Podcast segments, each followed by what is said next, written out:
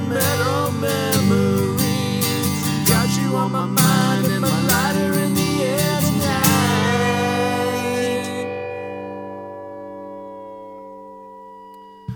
Welcome to Hair Metal Memories. We are your hosts. I am Brian. And I am Aaron. And we just want to say once again, thanks to everybody who's been writing into us. Uh, if you feel like doing that, um, we're at Hair Metal Memories Iowa at gmail.com, or you can message us on our Facebook page if you can find us on there. Uh, we love interacting with people. We get the nicest messages from people, and we love it. It keeps us going. Yeah, y'all are pretty cool. Yeah, so thanks a lot for that. Um, we we once again have a little bit of a break in between. Uh, sorry about that. Life keeps happening. Yeah, Uh, things kind of got in the way, you know. yeah, but we have some good news. We have uh, this is uh, our ninth episode of our second season, so we're gonna have one more, and that'll be the end of the second season. And we have that mapped out. We know who's gonna be on it and what the album's gonna be, and then we're going to revamp things for the third season, and with the intention of doing this more regularly. So, Yep, and we've already kind of plotted out some of the Yeah. season three entries. Uh, I was looking back through our messages the other day, and I just want to say to the person who uh, recommended uh, Kix's "Blow My Fuse," we very much want to do that one. Yeah. Uh, trying. It turns out uh, scoring an LP copy of that is not super easy. Uh, they're kind of spendy, but we're getting there. So just you know, be patient, and we'll get there. Yeah, and for those who follow us on our Facebook page, you may notice that we always do a promo pick where we hold up the vinyl, and, and it's usually Aaron who has the vinyl. So he's, he's Yeah, maybe. he, he, he's put most of the money into into the records, but uh, we, we like that. We're both record collectors, and uh, and we, we like to like sort of like show off the vinyl and stuff like that. So um, so that is part of our of, of our culture, I guess, or Yes, part of our we like records. yeah. Yeah. Um, so anyway, we're gonna be more regular, and thank you for being patient with us. Uh, and hopefully, the, the next season will just go like boom, boom, boom, and we'll be able to crank out episodes, um, and you know, and maintain the same level of high quality, if not higher. because one of the things we've realized is we did the we did the math of the raw numbers of our listenership, uh, and it uh, really appears that more people would rather listen to us talk about music than play it. Um, so uh, you know we will we will try to honor that uh, desire. Uh, today, we're gonna talk about um, the classic Ratt album, "Out of the Cellar." Hell yeah! Yeah, this is one that's been on our list for quite a while, and it's really good to be getting getting in there. Um, this is came out in 1984. It's triple platinum at least. I think it's probably continued to sell more copies in the meantime. Now, yeah, this is this is pre SoundScan uh, certification, so Right. we don't know if it's a direct result of label of sold or you know Billboard magazine calling record stores and saying what was your big mover this week. Yeah, so a lot. And Ratt had like three or four like albums in a row that were all platinum sellers. They were they were they were kind of Oh, it wasn't until Detonator that they didn't go platinum. Yeah, so that one went gold, which is somehow viewed as a failure, which is weird. But right. still. Yeah, yeah, but a good run. Um, so does this pass the hair metal smell test? Well, I mean, it's kind of one of the blueprints, you know. I mean, you know, it's it's one of the albums that kind of decided how it was how I it was all going to go until you know Yeah, until that- the end of the '80s. Yeah, I think Ratt is one of the pillars of hair metal, and this is their best album. So, like, pretty, I mean, unequivocally, I would say yes. Um, so, so let us know if you disagree, and we'll fight you. yeah, that's right. We'll we'll go rounds or something. I'm sure Mills Lane is not busy right now. Yeah. He could be our ref. Uh, I had a couple current events notes on this one because I thought it was, which is we don't usually get to do. Um, no, usually for uh, especially for albums from the I'm eighties. Curious. um, on the cover of this album is the late Tawny Kitaen. Ah, yes, I was gonna bring that up. Yes, Yeah. she did just uh, recently. Uh, just, just did just recently die, didn't she? She recently passed away. Um, she was also in the Back for More video. Uh, she was dating the Ratt's guitarist Robin Crosby. and if you um, have the Ratt. EP, those are her her legs on the cover. Oh yeah, that's right. That's right. Yeah. Uh, yeah, she dated Robin Crosby before meeting David Coverdale and being in Whitesnake videos and stuff. So she's kind of like a hair metal groupie supermodel actress, which And is slightly less of- hair and slightly less metal, but she also Huh. dated O.J. Simpson. Oh, that's right. I forgot about that. Um, and Robin Crosby later um, married a Playboy playmate, Lorianne Carr, which I thought was like, uh, uh, I mean, he, you know, he's done pretty well with the ladies, He I seems guess. to have, yes. Uh, the other current event is that uh, Ratt was featured recently in a Geico ad. and the crazy thing about that is actually push the single up on like That's the right. digital charts. It's back in the top 20, which is, in the which top is crazy. 20 digital. That's Yeah. crazy in this day and age. Thus making this podcast very relevant. All of us. Look at that. Here we are. Yeah, if you haven't seen that ad, you should go look it up. You can. It's it's, it's a pretty funny ad, and it's if you're a hair metal fan uh, and you haven't seen it, it's it's just it's pretty funny. It's pretty great. Um, uh, hair metal memories favorite Jakey Lee was a member of Ratt in the early days when they were called Mickey Ratt. And I was uh, doing some digging on that, and you know who else was in their band for a little while? Marq Torien. He No. was this, yeah, the singer of BulletBoys. He was a guitar player in Ratt for for a minute back in those days when they were getting it all worked out. Wow. Yeah. And uh, apparently Warren DeMartini, the the guitarist for Ratt, and Jakey Lee, um, like they lived together for a while because Jakey Lee got hired to go tour with Ozzy, and so he taught Warren DeMartini like the guitar parts so he could play on Out of the Cellar, um, which I thought was kind of cool. And uh, another favorite, Michael Schenker toured with uh, um, Ratt as well on the, Yep, on the he was the tour. Robin Crosby's replacement, and he Yeah. actually—I don't know if he actually plays on the song, but I think you do. You see him in the video for uh, "Nobody Rides for Free" from the Point Break soundtrack because they made a don't video for that. Uh, it's also I think it's the last song on the Ratt and Roll compilation, and uh, I'm trying to remember now because I, I honestly I didn't watch that video in preparation for this. Uh, I didn't, didn't get that either. far out, but I do know that the, during that period, yeah, that Michael Schenker was in the group. So I don't remember if he was in the video or not. Yeah, yeah, but that that was kind of cool. Some of the names that keep coming up, you know, uh, in our in our in our history. Um, Out of the Cellar was produced by Beau Hill. And he's come up on this show before. He has come up because Um, we did talk about the uh, we talked about Winger's first album. Uh, he produced uh, Warrant. Mm-hmm. Um, yeah, he's got and he, and Kix. kicks, Yeah. kid tested, mother approved. Yep. and Europe, and you know another hair metal band. Um, yeah, the band originally wanted Tom Allom, who was uh, Judas Priest I was gonna say I, I associate him with some of the early some some of the early '80s uh, Priest Yeah. records. Yeah, so Ratt was not w- excited about working with Beau Hill, but uh, Atlantic Records made it a contingency that they had to work with him in order to get signed. So um, that was kind of a little bit controversial. And I read an interview with Beau Hill where he talked about how, like, at first the band were like, you know, we don't know what what to make of you. We we wanted somebody big, and he said he totally understood because he's like, I was nobody. I mean, he'd done some basic stuff, but nothing nothing huge. This was his big breakthrough. was- yeah, was I, working I, I listened to an interview with him this morning, and he did say that they after after that they were pretty easy to work with. Yeah. Um, one of the cool little stories that he told that I heard was, uh, I guess Robin Crosby, Crosby was coming into the studio one day, and he heard uh, he heard Steven doing his vocal warm ups and everything. Mm-hmm. And I guess he walked in and looked at Beau and said, "You must be really good because that guy can't sing." so that is a thing that Robin said once.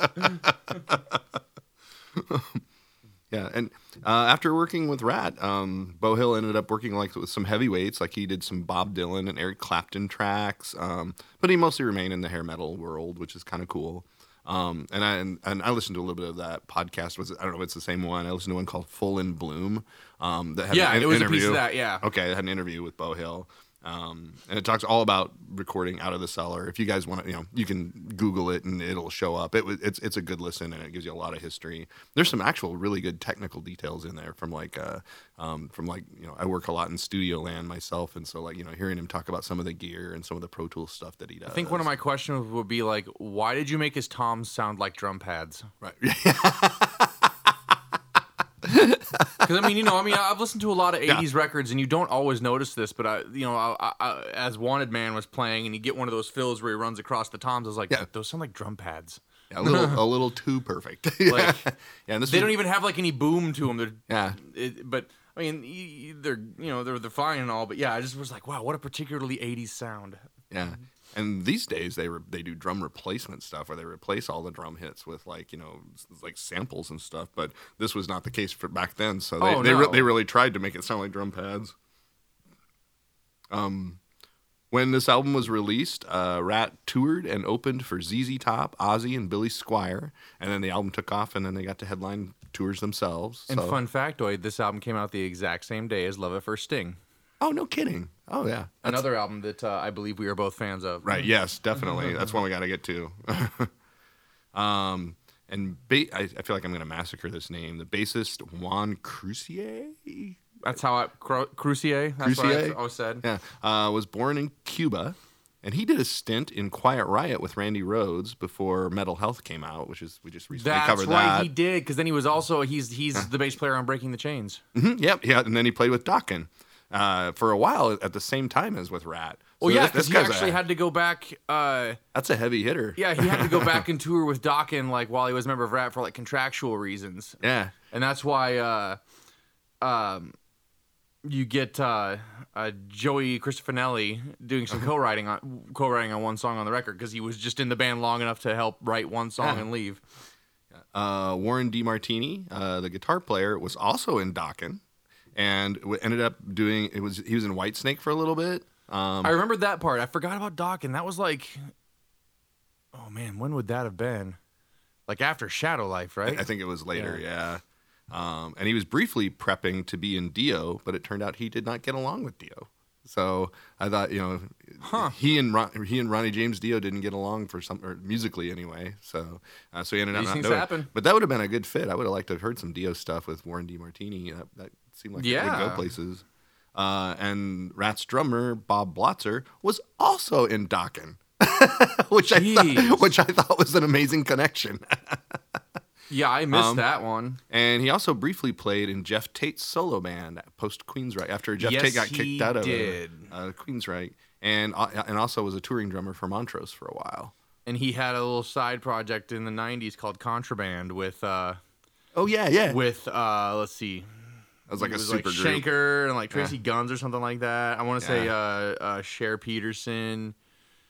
They made a record and went away real quick. Yeah, I remember that coming out and thinking, "Wow, that's a super group," but I don't remember who all was in it or, or much. I'll have to go back and take a listen to it. Yeah. hmm.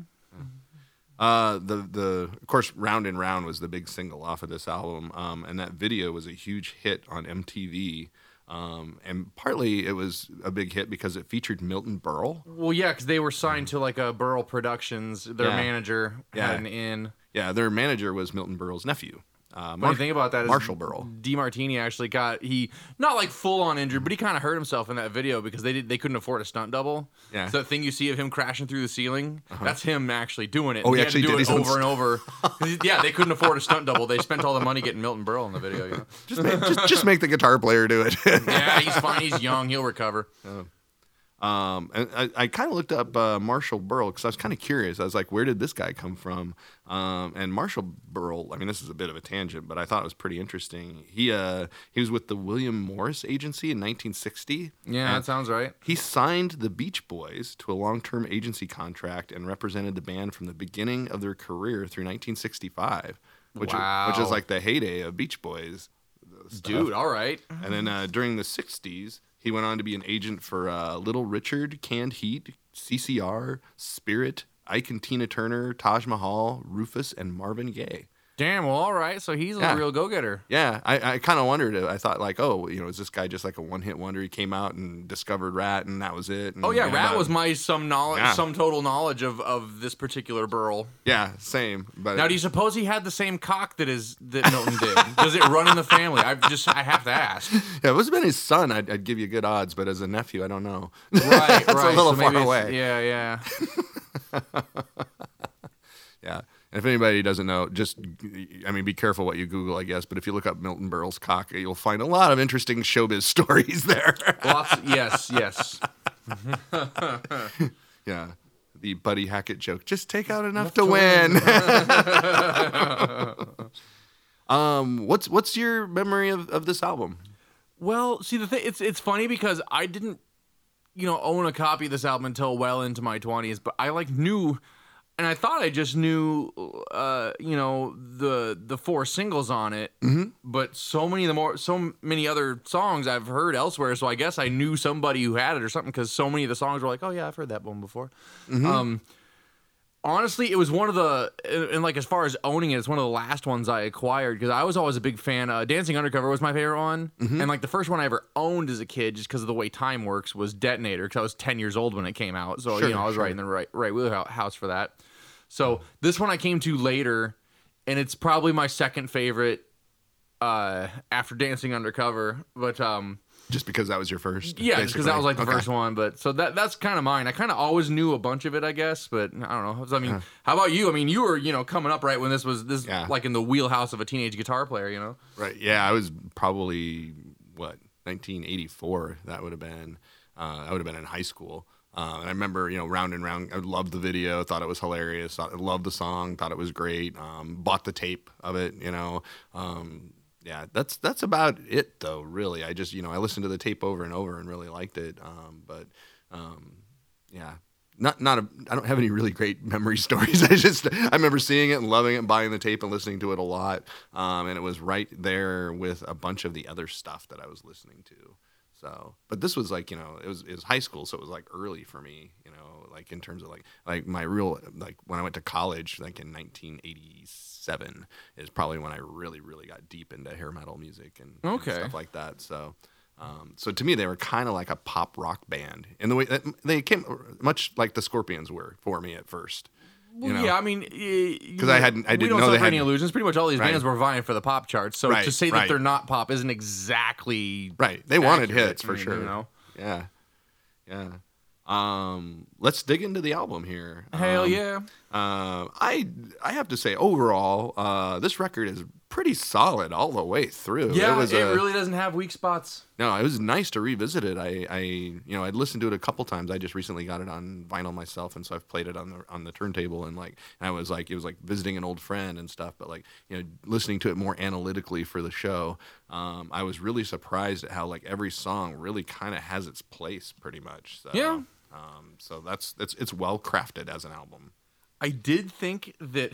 I mean, I love Wanted Man. I just think it's a strange choice as lead off because it's like, Yeah. granted, they didn't have any ballads. They Yeah. didn't have ballads on this record, but it Yeah. is, I don't know, comparatively, say, chiller Right. than some of the other songs, you know? Yeah, So I it- thought it was interesting, an interesting choice to lead off the album with. Yeah, me too. Like I, I mean, I'm surprised they didn't start out with round and round, you know, and just come out swinging. But Oh, like, yeah. you know, but.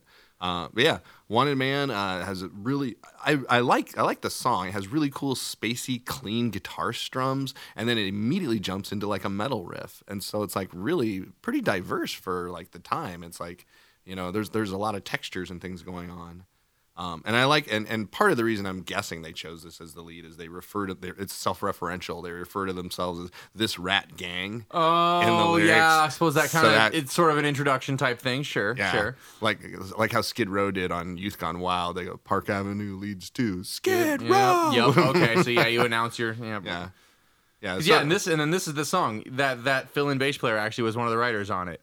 oh, okay, okay, Um, and it's I, I think it's his only actual credit with Ratt, okay. but it's kind of cool that he was in it long enough to compose like one of like the big songs, you know. Yeah, yeah. And it has a really bitchin' Warren DeMartini solo on it too. I, you know, and, and this will be another thing that comes up throughout all of these one of the things I was wondering is uh. I was kind of curious if your edition of Out of the Cellar had an inner sleeve that, that like had lyrics or anything like that. Because a lot of times, you know, with these records, they'll tell you who's playing the solo. Because Yeah. they were both both of those dudes would play Yeah. some solos, and it's not noted in my copy. I just had an Atlantic Records sleeve on the inside, like Okay. a like a generic Atlantic Okay. sleeve, so it didn't have like lyrics or anything. And oh, you know, they were big on doing like, uh, here's who played the solo on this one, here's who played the solo here, Yeah, and I do not have that. Yeah, you're right. I'm making some assumptions. Oh, there. you have the same sleeve as I do. I do. It with no. I mean, there's always a good it. chance Yeah. that it's uh that it's Warren DeMartini, but yeah, I know Yeah. because I mean, like when you listen to some of the songs, there's clearly two people soloing, but I, I don't know how it breaks down on this one. You're, yeah, you're right though. That's kind of a, a, I guess, a prejudice on my part. Is I, I respect Warren DeMartini so much as a guitar player that I just assume he did all the solos, um, but that may not be the case. So. Um, just you know, misinformation warning, I guess, on my part. yeah, we don't exactly know who played each solo. If anybody wishes to correct us in comments or messages, you are free to do so. yeah, yeah. I feel like Warren DeMartini is kind of an underrated player, though. I mean, Very much so. Yeah, the people who know him love him and get it and, and stuff like that. But he's not one of those names that gets Doesn't come up as often as it should. No, I agree. Uh, the second song, "You're in Trouble." Um, this is one of the two remakes from the Ratt EP um, that they that came out before this, um, which I- I guess we haven't talked about that yet. Uh, that EP sold 200,000 copies on just local hype, and they self Oh yeah, because it came out on it. Time Coast Communications, which was Yeah. actually a Berle Company label, I guess. Yeah, yeah, which is kind of nuts. It's like 200,000 copies on a, on just a really small release that was all word of mouth and stuff. Uh, they were an incredibly popular local band, you know, where they were, and which is how they ended up getting signed and all that stuff. But uh, "You're in Trouble" is one of the two songs that they remade for the, for the album. Um, there's a really nice modulation in the song right before the guitar solo, which I thought was cool. Um, and the guitar solo itself, of course, is very glorious. Um, I just I, I really like the bass tone on this song because you know during Yeah. that like during the verses they like let just the bass just be the thing that drives it, and I really like the sound on it. it does sound really good.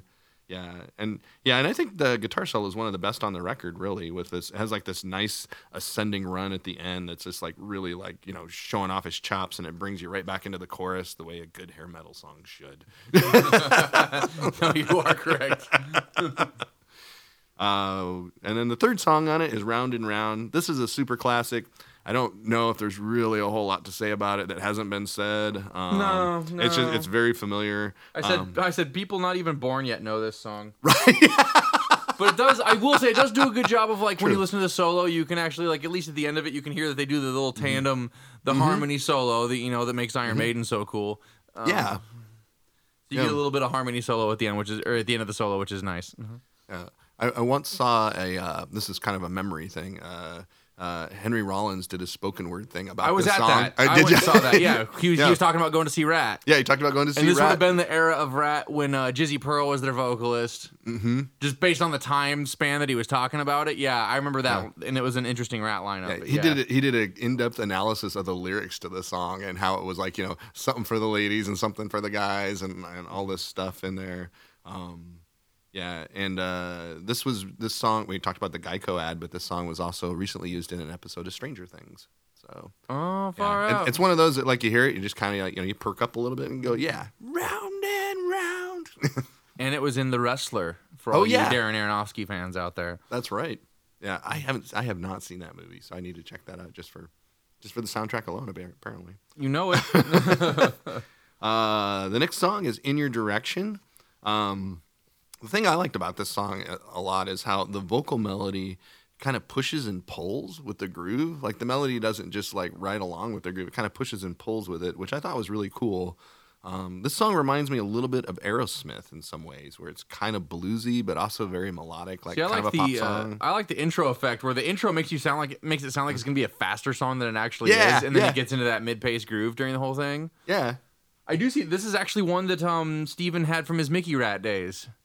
Oh, this one was too. Yes, and Okay. actually, if you listen, if you listen to it, you can kind of tell that it, it dates from from like prior songwriting, and that it was written before the idea of Robin Crosby and DeMartini. Just because Okay. I don't know, just you like when you sit down and consider the scope of the album, and you get to this song, and you compare it to the songs before and after, you can tell it's written by an earlier iteration of a band.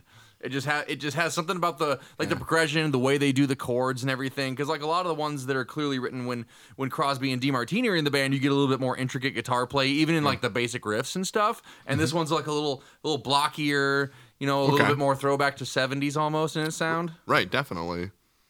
Yeah, and and I like the guitar solo goes over a different part um, that goes through a modulation again, which I, which seems to be kind of a staple of their sound. I think. Um, Doing a modulated solo. yeah, yeah. It's like all of a sudden it's like let's shift up, and now there's a guitar solo, and it's so like it, it's kind of Yeah. a peak. It's it's it's a good trick. It's a really good trick, and um, but yeah, I thought the '70s influence made me think that you know it's it sounds very Aerosmithy in some ways.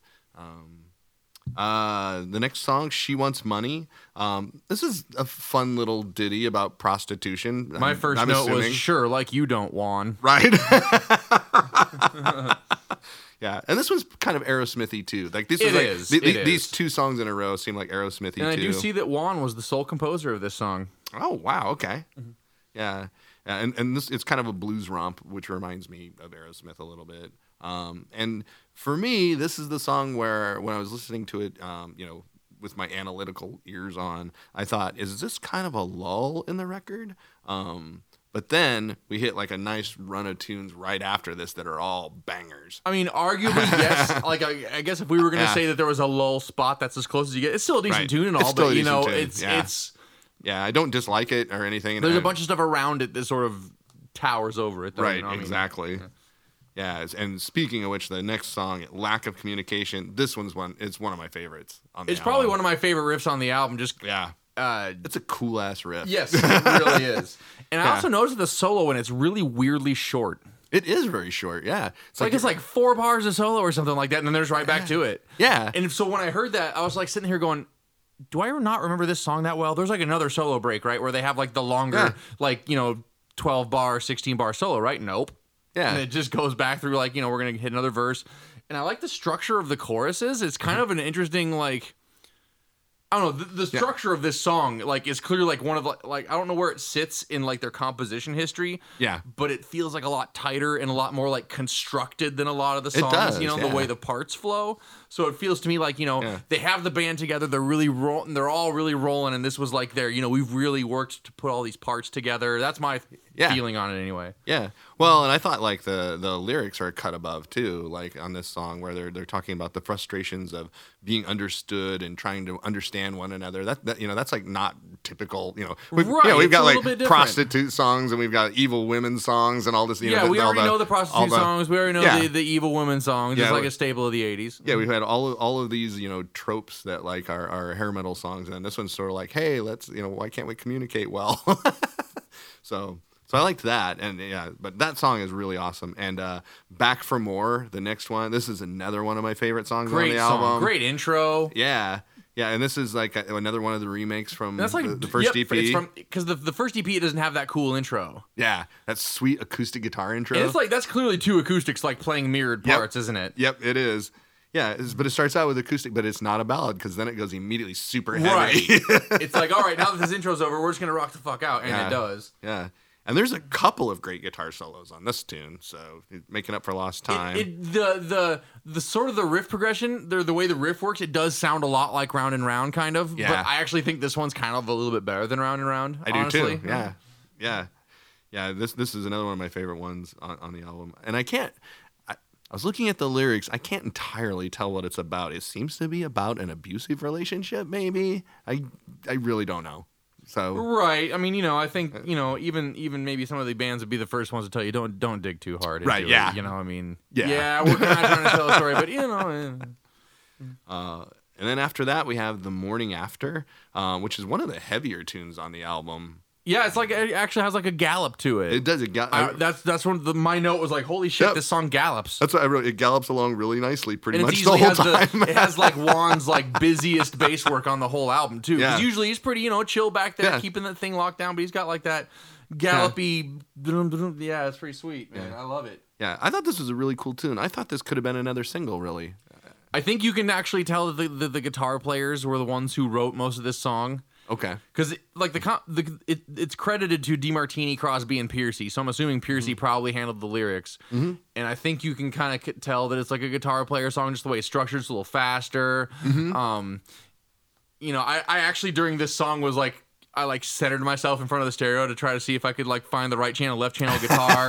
Just because, Nice. if it as written by the guitar players, is it going to be more intricate where there's less Yeah. like we're just going to do twin guitars and I'm going to do this little part and you're going to do this little part and yeah, Yeah. So I think you can actually you can tell if this one was like a guitar player composition. Yeah. And I couldn't. This was another one where I I went through the lyrics. I it seems to be a about a one night stand. Maybe I can't really tell. It's like he's trying to convince a girl to have a one night stand with him. I think. I It's sort of like Faith No More's song "The Morning After," but way way different and actually not the same at all. but with a very similar title. That's right. Uh, and then we're rounding out towards the end. We're on the ninth track, "I'm Insane," um, which also has a nice gallop and is also very melodic. yeah, and this is one of the songs. Actually, uh, Robin wrote this with his, one of his previous bands and brought it Okay. into Ratt. Um, and it's it's uh, it doesn't stick out because this one and the next song are both songs that Robin had from his from a previous band that he brought in. Um, and I I mentioned you know it's like kind of crazy that they, they like the two most rocking songs, the morning after, and I'm insane like the big rockers they stuck Yeah. way at the end of side Yeah. two. It's like man, you really you really held back some of your aces, man. That's what I thought too. Yeah, I bet uh, I'm insane. I, I I- I made a note that I, I bet this one would be awesome live because it has like so much energy to it. Just, oh yeah, man! If you were to come out firing like with this, if you Right. opened your, I mean that might be kind of weird or something, but opening with that, I think would be pretty tight. yeah. And then uh, and then we wind up the record with "Scene of the Crime," which is we talked about the evil woman hair tr- hair, tr- hair Oh metal boy, trope. this That's one gets a little rough. My first note was, did you really have to bring a gun into this, Robin? right. That's getting a little weird. Yeah. So the lyrics are not my favorite thing. I feel like the evil woman, uh, you know, staple i- in music in general is a little overdone. Uh, but the song itself is, is some really good rock and roll. I But this mean, one, this one is to me like you can totally tell this came from an earlier band of Robins because everything about it sounds a little bit different than all the other songs on the record. Yeah. like even the backing vocals kind of sound a little bit different. Um, and just everything seems so much more major key in this song than the other songs. Yeah. and just some of the moves and some of the lyrical or like the the, the melodic approach of the vocals, you can tell it comes from an, like an earlier band almost. yeah. Um, so I don't know. It, I, I'd never thought about it because I'd never actually like analyzed this stuff before as I was sitting down listening to it. And now, you know, when you sit down and, and you hear that it's from one of his other bands, you can really tell that it was. Yeah, that makes sense. It does sound different. So, yeah, I wonder if they were like scrambling for material or something, or I don't know. Well, you know, I mean, well, there's there's two re-recorded songs from the Ratt EP, Yeah, one song right. from the Mickey Ratt era, and two songs from the early. So you know, they Yeah. were just putting together a record. I get it, you know. yeah, Um, I know uh, from the interview that apparently Beau Hill and Juan did most of the backing vocals on this record. oh, okay, The only time that you actually get uh, uh, uh, Robin doing backing vocals is uh, like a lack of communication that has like a overall like lower That gang uh, vocal? notes. Yeah, Yeah. the lower gang vocals is when you get is when you get Robin and Warren, but for the most part it's Juan and uh, Beau Hill doing the backing vocals. very cool. So yeah, who knew, right? Yeah, um, that's that's all I had for my notes for this record. Do you have anything else? Um, that's about all I had. Um, although a funny story is around the same time, uh, I, I found an interview with Robin where he mentioned that him and Nikki Sixx and Vince were part of a drinking team called the Gladiators in in L.A. because they were known to all hang out together and get very inebriated.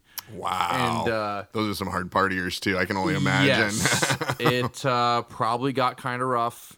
yeah, Um, you know, my my liver hurts just thinking about it. right. I can't imagine what it'd be like just with Vince Neil alone sitting down and drinking him, drinking with him. That'd be One of my friends saw Motley Crue at uh, Hilton Coliseum when they were touring. I think it was Theater of Pain or something like that. And uh, he mentioned that at one point they passed around one of those big old Texas fifths of Jack Daniels. They passed it around the band members. It made it around the band one time, and the bottle was gone. God. I don't know how you keep playing after that. You have to be in Motley Crue. right? Yeah. I think it's actually a requirement.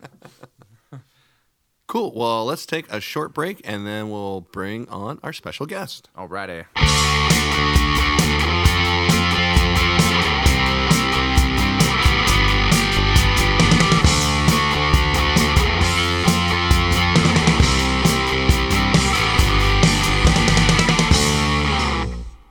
All right, welcome back to Hair Metal Memories, and we have our special guest with us today. Our guest today is Melissa May. Say hi, Melissa. Hi, Melissa. Can, can you tell our, our listeners a little bit about yourself?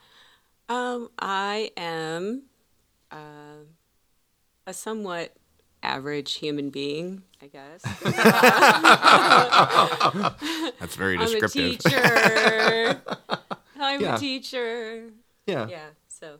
And summer vacation, not to rub it in. that's right. That's right. Yeah, yeah. You just finished a school year, and what a weird school year too. Woo! Yeah. So congratulations on surviving a pandemic school year. Thank you. Yeah, I bet it was. I bet it was super hard. I've, I've talked to a few teachers about like this kind of stuff, and like you know, I, it doesn't sound like it was probably very fun. So, so No. thank you, and thank you for educating. Well, you are very welcome. We made it fun. We made it count. Yeah, nice, nice. uh, so Melissa is a big fan of this album.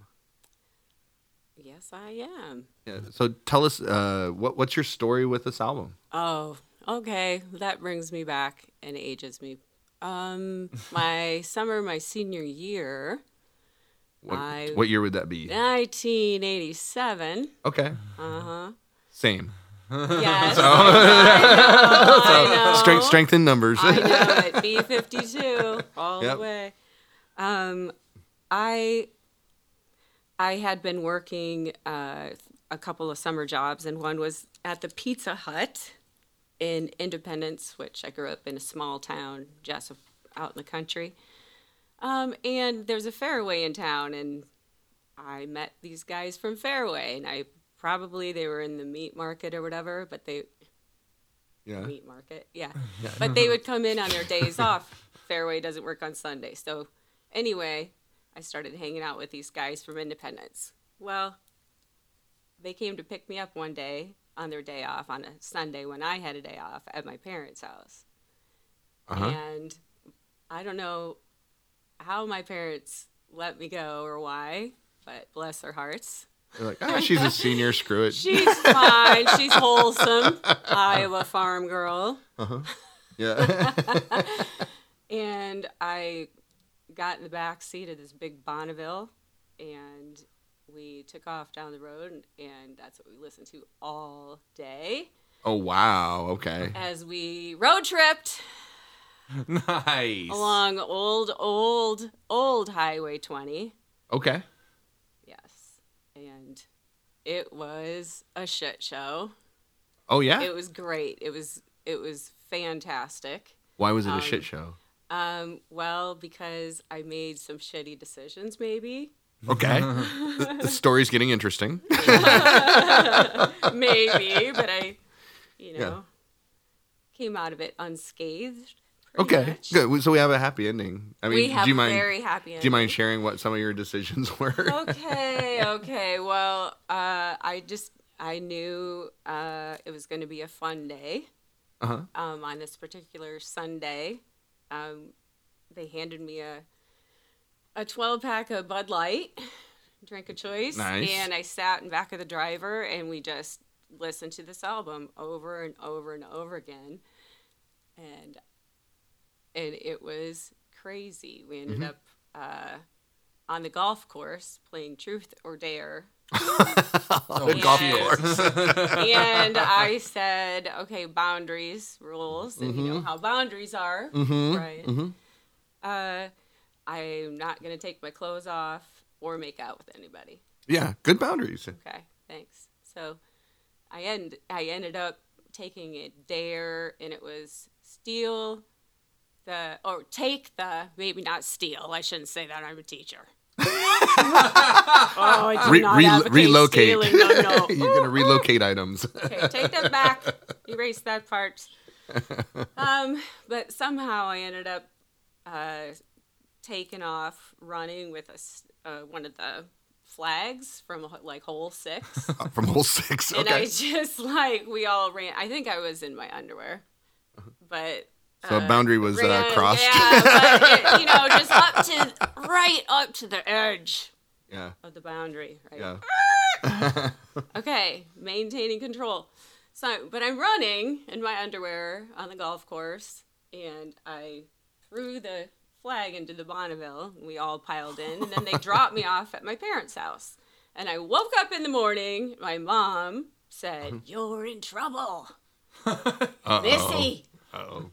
What the hell is this flag doing here? And where'd you get it?" And I was like, "Oh, Mama, Mama, it it was funny. It was funny. It was a dare. I, it, uh, Missy, Missy, that's illegal. you could get arrested. Uh, uh, we d- I did it. Yeah. So that's good news, but a bit of foreshadowing. I would say. Very later that summer. Then it, huh, yeah. Scene of the crime, independence. It was something about independence. Oh wow. Yeah. It's like- Because was it related to the flag or something else? it was related to yeah related related to the independence of being able to make my own choices and Okay. try to Okay. Good. make better choices. Oh, but end up- understood. Yeah. Yeah, Yeah. Yeah. made really crappy choices. So Yeah. uh, yeah. So I had the flag. So I told my parents I was going to be on your show, and they said, "Missy." I'm like, "Mom, I'm 52." Missy, don't talk about that. You're not going to talk about the flag. Okay, well now now yeah, that makes And it I even said, better. I feel like we're yeah, getting an expose. I am. and she, Missy, you could get. And I said, You think I could get in trouble? yeah, I'm sure there's a statute Mama, of limitations for this kind of theft. Yes, absolutely. And so she's like, "Oh, are you sure?" And so I get these random texts, and uh, that's what they say is, "Don't are, have you been have you done the podcast yet?" and I'm like, "No, Mama, I've been no, Mama, I've been good. Don't worry." Well, okay, well, you don't have to say all that. And I said, I know. I know. I said, we'll see what comes spilling But I out. might. Yeah. And, and, And then here, it is. Here we are. Yeah. Here we are. But pretty innocent. That's all pretty s- I innocent. told you I did not You know? take off my clothes. I did not make out with anybody. Yeah. But I did steal. Yeah. I borrowed it. I was planning on Yeah. putting it back, and I think I did. Yeah. I think I'm sure I did. Yeah. Did you I- put it back? Yeah, one late one night, one other night, not with the Independence Wow. Boys, but Yeah. Well, that's that's pretty impressive, really, that you took it back. I mean, most, most people was- just say screw it and yeah, not, you know, exactly. So I trespassed again. yeah, to But do I- reverse stealing. Yes, reverse stealing. I thought, well, if I walk backwards, does that count too? You know, Yes. like, hey, Absolutely this yes. really Yep. shouldn't have happened. I'm Yeah. so sorry. You undid it, Okay, yeah. I undid it. Uh-huh. felt bad, but Wa- Was there another flag already there? Had they replaced it in the meantime? Yes. Oh, there, they did. Okay.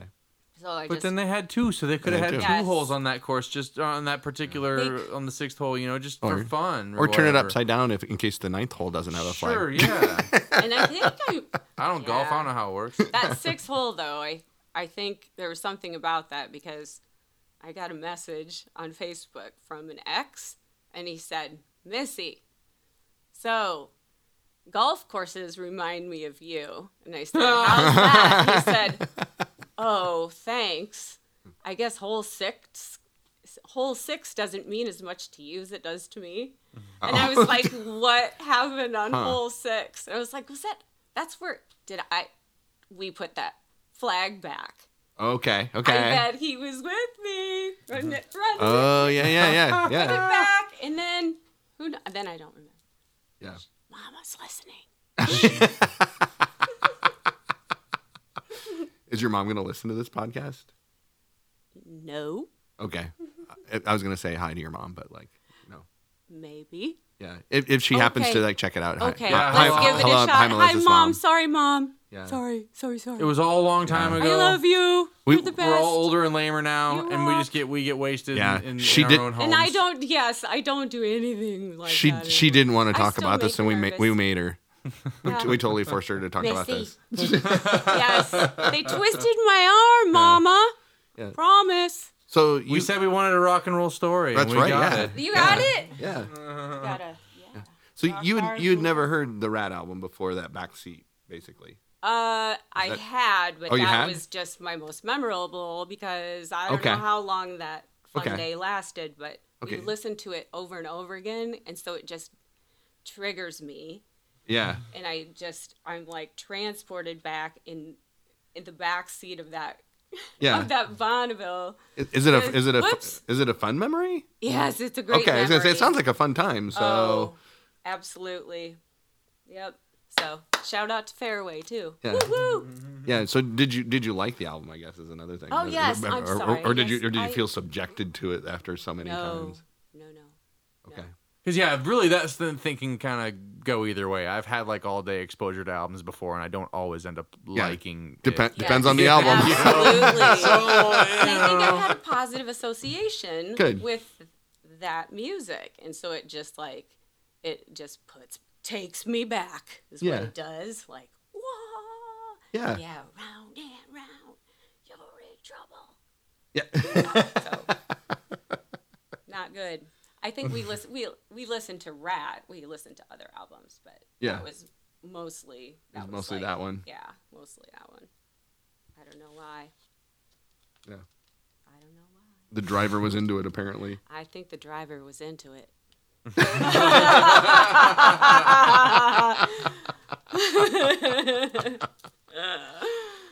Cool. Well, thank you very much for being on our show. we Oh my appreciate it. Gosh, I was so nervous. She was pretty nervous, so like, uh, but but do you feel less nervous now? It's it's pretty easy, right? We're just talking. Yes. Yeah. And can I, may I may I share what what I'm looking at right Sure, now? Sure. Sure. Okay, so on the microphone, I had said earlier, like, uh, Brian, was it you asked? You had asked, how can I help you to make make Yeah. you feel less nervous? And I said, well, if you put a smiley face on the mic, that might help. And it just that's what I was. That's what I would do, Uh-huh. like for as a teacher, which I'm a very wholesome teacher, of course. Um, and so he did that. He came And now he in has and, Yeah. one extra special pop filter. Yep. And I'm like, oh, hello, smiley face. Yep. Yeah, I'm glad it worked.